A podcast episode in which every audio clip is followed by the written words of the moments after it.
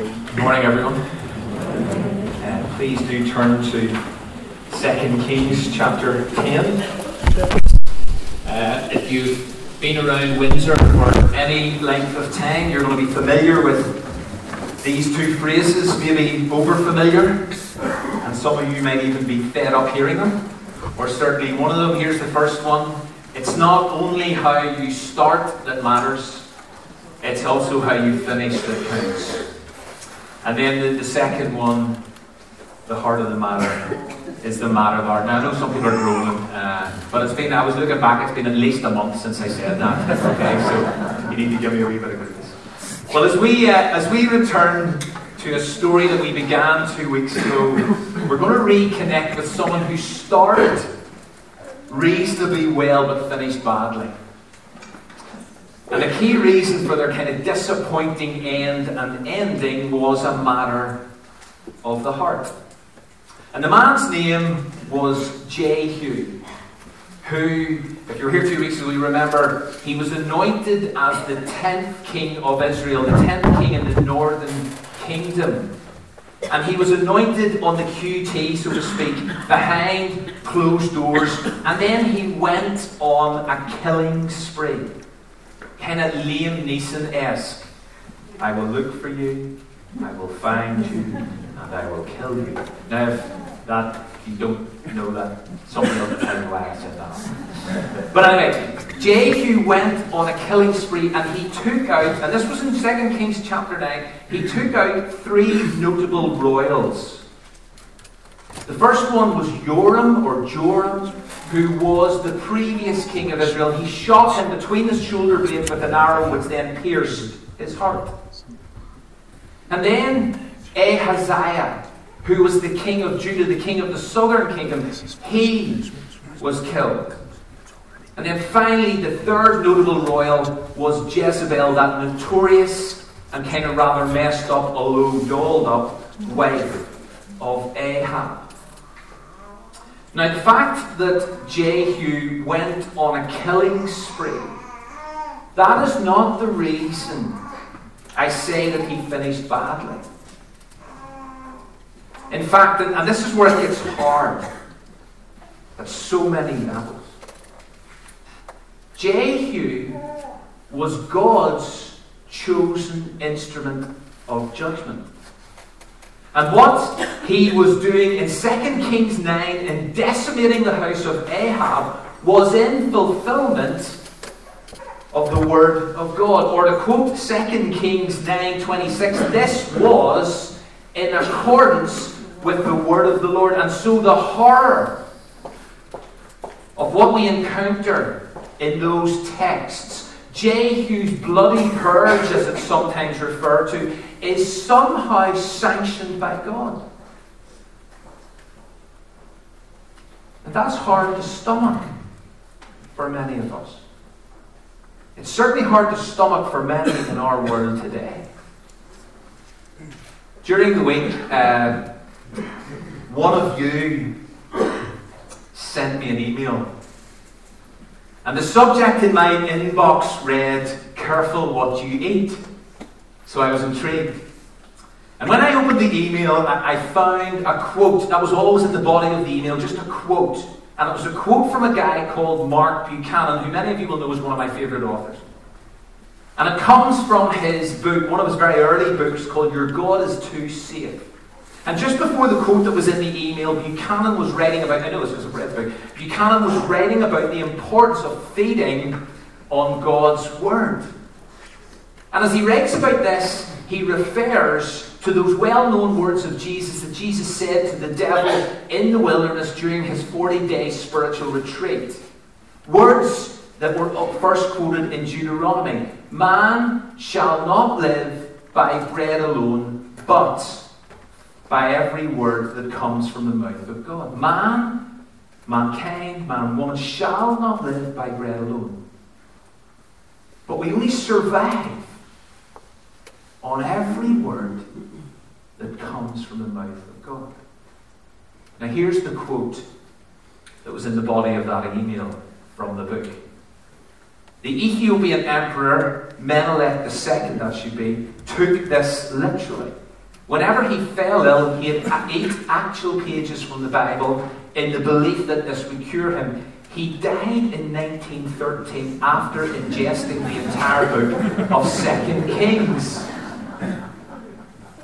And the quote goes on, or sorry, the quote goes on, I want to scoff at his superstition, except that a sliver of warning pricks my skin. Because I have seen many people, self included, writhe in soul sickness by a refusal to eat the Word of God. Now that's a fascinating quote. It's a fascinating thought, and there's a lesson in the latter part of that in itself.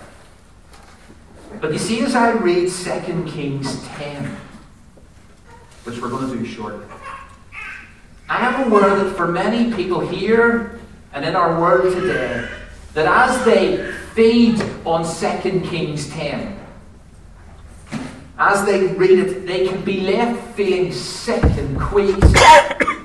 Not because of the bloody horror. And although this is, as we're going to discover, this is stomach churning stuff. In a moment, we're going to read about the next day delivery of 70 severed heads in a basket to Jehu. But the reason that lots of people read 2 Kings generally, but 2 Kings 9 and 2 Kings 10 and feel sick is because of the difficulty in digesting the judgment of God. And the difficulty in coming to terms with the involvement of God's Word in the implementation, implementation of His judgment. What we read in 2 Kings 9 and 10 disturbs us, confuses us, upsets us. You see, when Richard Dawkins and others like him read these kind of texts, who can tell me how they describe God? Anyone know? A moral monster. So they write him off. And they write Christianity off. But you see, irrespective of what we think, or how anyone feels about it, the judgment of God is a reality. Because the justice of God is a reality. And so many people in 2 Kings from the house of Ahab had been warned. They'd been warned by and through people like Elijah and Elisha and many others. They had been given numerous chances and opportunities to repent, but they just refused. And they repeatedly and they consistently rejected the Word of God. And therefore, there comes a point, there comes a time whenever justice and judgment are inevitable. They've just got to rule out. And God made that clear way back then. God has made that clear to us. God must, God will judge sin. He has to. Because He is God. He is a God of justice, and actually, so often we want a God of justice. We need a God of justice, but He is a God of justice. He's committed to justice. In fact, Psalm 99 says He loves justice. And so God can't, and He won't sweep sin and rebellion under the carpet because it matters. Justice matters, judgment matters. And in 2 Kings, and so much of it, certainly 9 and 10, that is what we face. And either we write it off and we rant and we rave about it, we dismiss it, or you stand in awe and you worship the God of justice who always does right. And bear in mind where we started two weeks ago.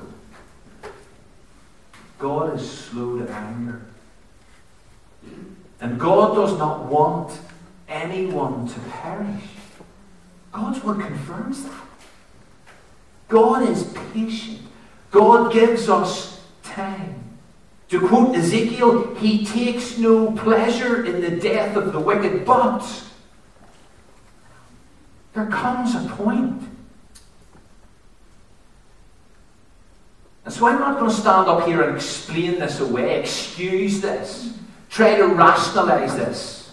try to defend a God of justice and judgment. And so, what I want to do simply engage with this God, respond to this God and to His Word. And so, if you have a copy of 2 Kings 10 in front of you, let me walk you through the first 17 verses, and then later on, uh, we're going to stand and read the second. So, if you have a copy in front of you, Second Kings 10 is, is part two of Jehu's story. Jehu's story begins, in, in a sense, in, in 2 Kings chapter 9, although he's referred to before that, but a story begins in earnest in chapter 9, and then this is the second part of the story. And look at verse 1 because 2 Kings 10 starts by telling us there were still members of Ahab's house around and alive. 70 sons, at least. And so Jehu writes to their guardians and he suggests, listen, I want you to choose one of the 70 princes, enthrone him as a king, and set him up to fight. Well, those guardians and officials are having none of it because they had heard what had happened to Joram and Ahaziah. And so they send a message back to Jehu of submission. Look at verse 5. We are your servants and we will do anything you say. So Jehu writes a second letter. Do you remember writing letters? Jehu writes a second letter and he says, okay, if that's really true, if you're going to be loyal to me, here's what I want you to do decapitate the 70 princes and meet me this time tomorrow. So 24 hours later, baskets arrive with Jehu containing 70 severed heads. And Jehu then arranges them in two piles at the entrance to the city. And he leaves them there overnight. And next morning, Jehu distances himself from these killings, from these murders. And so he stands up before the people and he says, killed all of these? And then immediately, look at verse 10. Immediately he confirms the word of God. He says this Know then that not a word the Lord has spoken against the house of Ahab will fail. Get this. The Lord has done what he announced through his servant Elijah.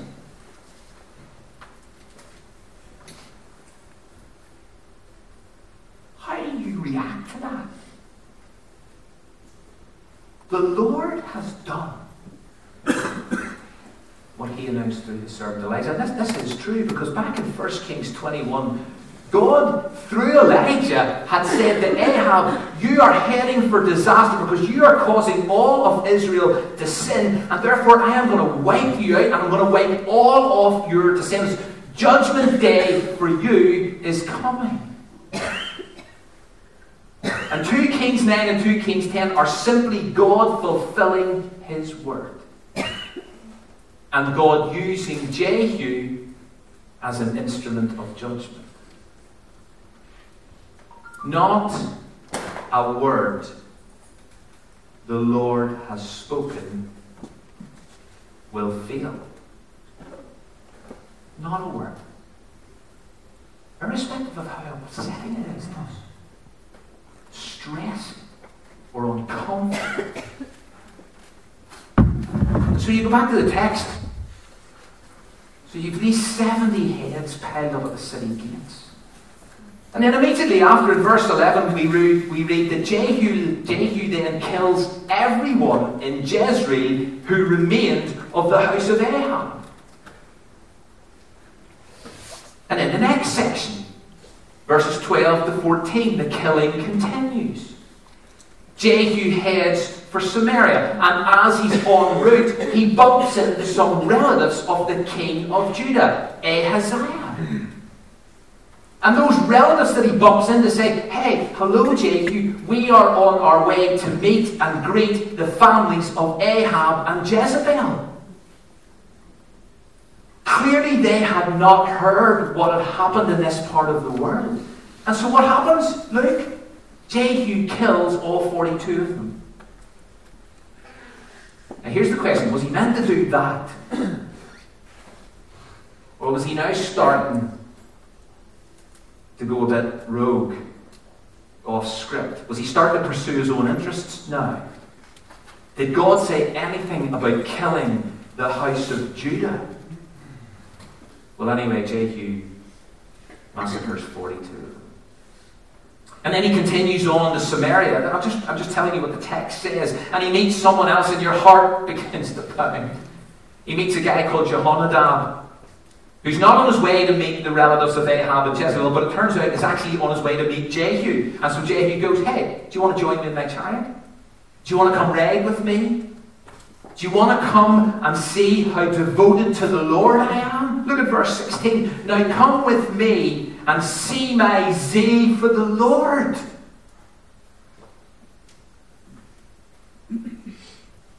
So Jehonadab accepts the invitation, he gets on board, and when they arrive at their destination, and this is verse 17, it says this When Jehu came to Samaria, he killed all who were left there of Ahab's family. He destroyed them, and then this bit again, according to the word of the Lord.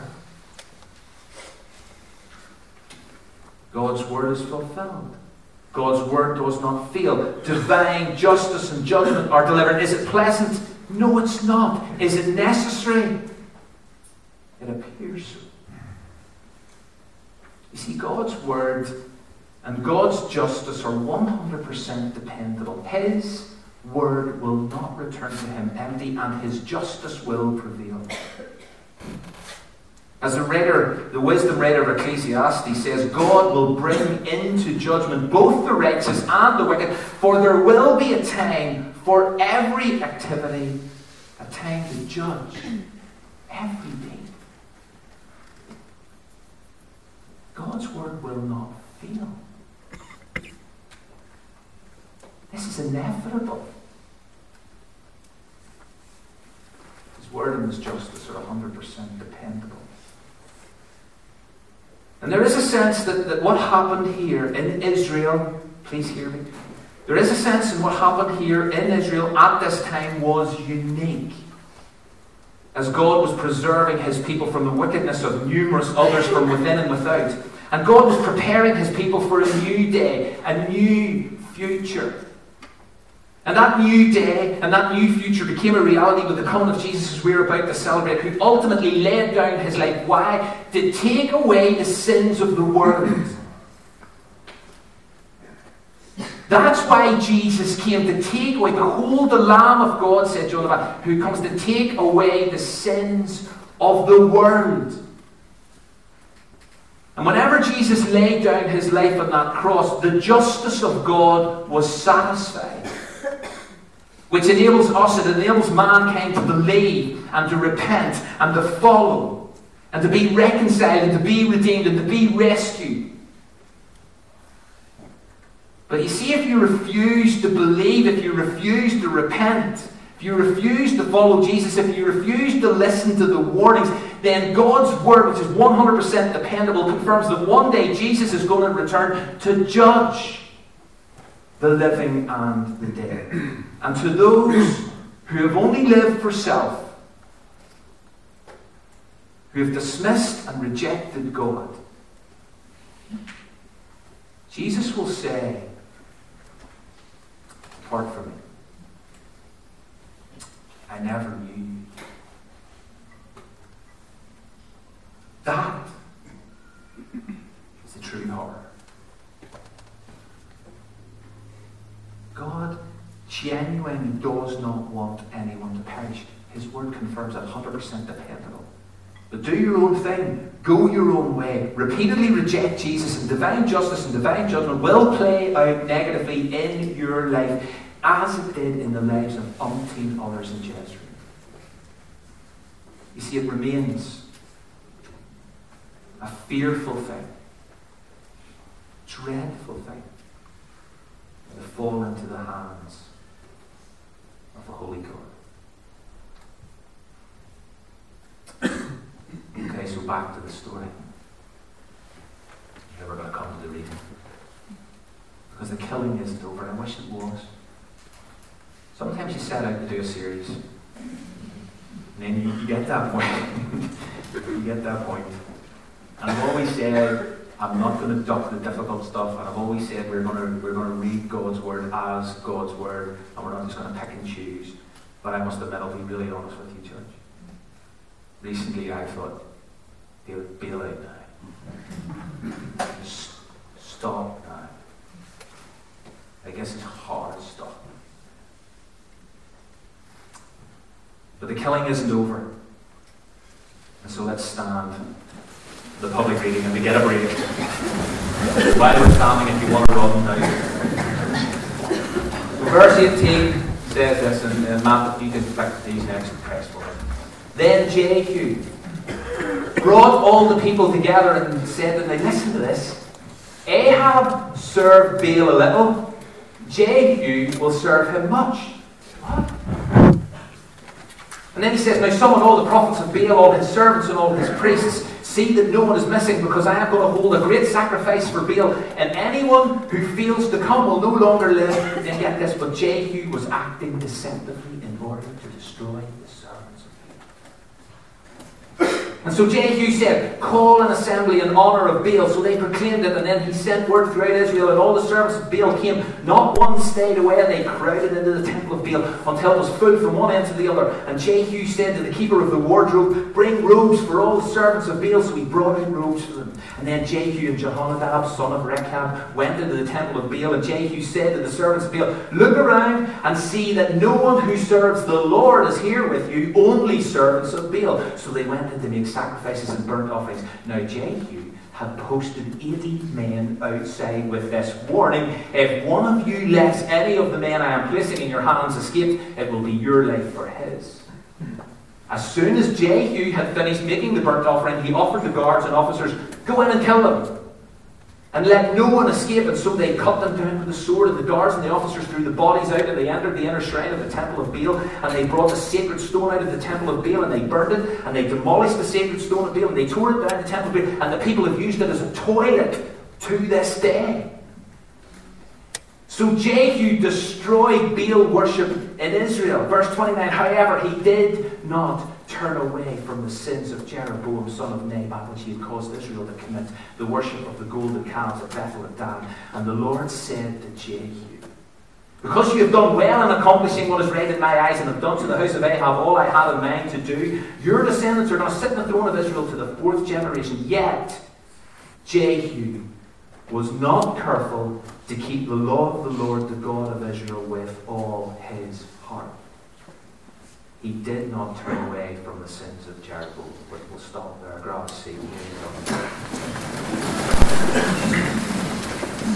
See, to say that Jehu is coming is an understatement, so he pretends he's going to serve Baal just like Ahab did, only he's going to serve him even better, and so he organizes a sacrifice. And he insists that all the prophets and all the servants and all the, the priests of Baal are there, and the place is packed to the rafters. And all who are associated with Baal, and how interesting is this, all who are associated with Baal are asked to wear something specific so that they can be identified. And outside Jehu has positioned 80 hitmen, and the moment he finished making the burnt offering, and all of Baal's devotees were lost in wonder, love, and praise. The assassins are dispatched, and they kill every Baal worshipper, and they demolish the sacred stone, and they tear down the temple, converting it into a public convenience. And therefore, in verse 28, we read, And surely this was a major milestone in the reinstatement of true worship, or at least this is a milestone in the destruction of false worship. It says, So Jehu destroyed Baal worship in Israel. I mean, it's a moment for celebration. Given how people like Elijah had spoken out against Baalism, Jehu does deserve credit. He had removed the worst kind of idolatry that was present and practiced in that place, in that time. A godless religion had been destroyed. And that was good. But as we come to the end of Jehu's story and input, and the end of his, his reign, is 28 years he reigned for, to the end of his 28 year reign, verses 29 to 31 provide a really interesting and somewhat sad insight into how he finished. And into what was really going on in his life, which takes us back to the beginning because it's not only how you start that matters, it's how you finish that counts. And the heart of the matter is the matter of the heart. And Jehu appears to have done a lot of good. A lot. I know we don't. Uh, we don't think it sometimes, but he did what he was meant to do. He was used by God. But the thing is, his obedience was partial and his worship was compromised. This is the critical bit. His obedience was partial and his worship was compromised. Jehu did get rid of the worst kind of idolatry, but he tolerated other kinds. And so, verse 29, immediately after that glowing endorsement of verse 28, we are confronted with this word, however. If only the narrative had ended in verse 28, but it doesn't. However, he did not turn away from the sins of Jeroboam. See, whenever some people read this, that, that they conclude, you know what this reveals? This actually reveals that Jehu was anti Ahab as opposed to pro God all along. He had a vendetta against Ahab, but he was not pro God. He, he did everything to eradicate Ahab's eh, house and anything associated with it, including Baal worship. But when it came to worshipping God, he was happy to compromise and he was happy to tolerate others doing likewise. Jehu was not sold out for God. Jehu did not fully obey the commands of God. Baal worship was eliminated, brilliant, but calf, golden calf worship other gods' worship, idol worship was still alive and well and endorsed. Certain sins, they were dealt with, they were tackled head on, they were confessed, but others were just left, they were accommodated, they were entertained, and there's a lesson for me. Sometimes I will deal with certain sins in my life, and areas of compromise, and that's good. But I leave others in place. And I sometimes even turn a blind eye to them because I justify having sorted out some of the bigger sins in my life and confessed those. And the problem is, partial obedience is disastrous. And as a result, Jehu finished badly. And unless I am ruthless, and I know the stories of far too many, take this lightly. But unless I am ruthless, I will not rest. God did take note of what Jehu had done. God did reward Jehu for doing what he was asked to do. And so he says to listen, Jehu, because you've done well in accomplishing what is right in your eyes, your, your line is going to continue for the fourth generation. There's going to be three more kings. If your, your reign's going to last for a hundred more years. Jehu was far from perfect, but he was used by God as his instrument of judgment. So he gets rewarded. But then we come to the heart of the matter, which is the matter of the heart, because then it starts, yet Yet, yes, you've done some good things, and, and I will reward you, and your, your, your reign will, or your line will go on for the fourth generation. Yet, Jehu was not careful to keep the Lord, the law of the Lord, the God of Israel, with all his heart. See, half-hearted commitment, lukewarm devotion, partial surrender. That's good. And there was another king, and we know this story. There was another king, probably the most famous one, who had this exact same problem, because these are the words that were written about the wisest man who ever lived. As Solomon grew old, his ways turned his heart after other gods, and his heart was not fully devoted to the Lord his God. Started so well, Solomon. Ended so badly. Because the heart of the matter is the matter of the heart. And so Jesus, summing up the commandments, says, here's the greatest command. Love the Lord your God with all your heart. And so, as I bring this to a close this morning, let me ask you a familiar question. How's your heart? How's your heart?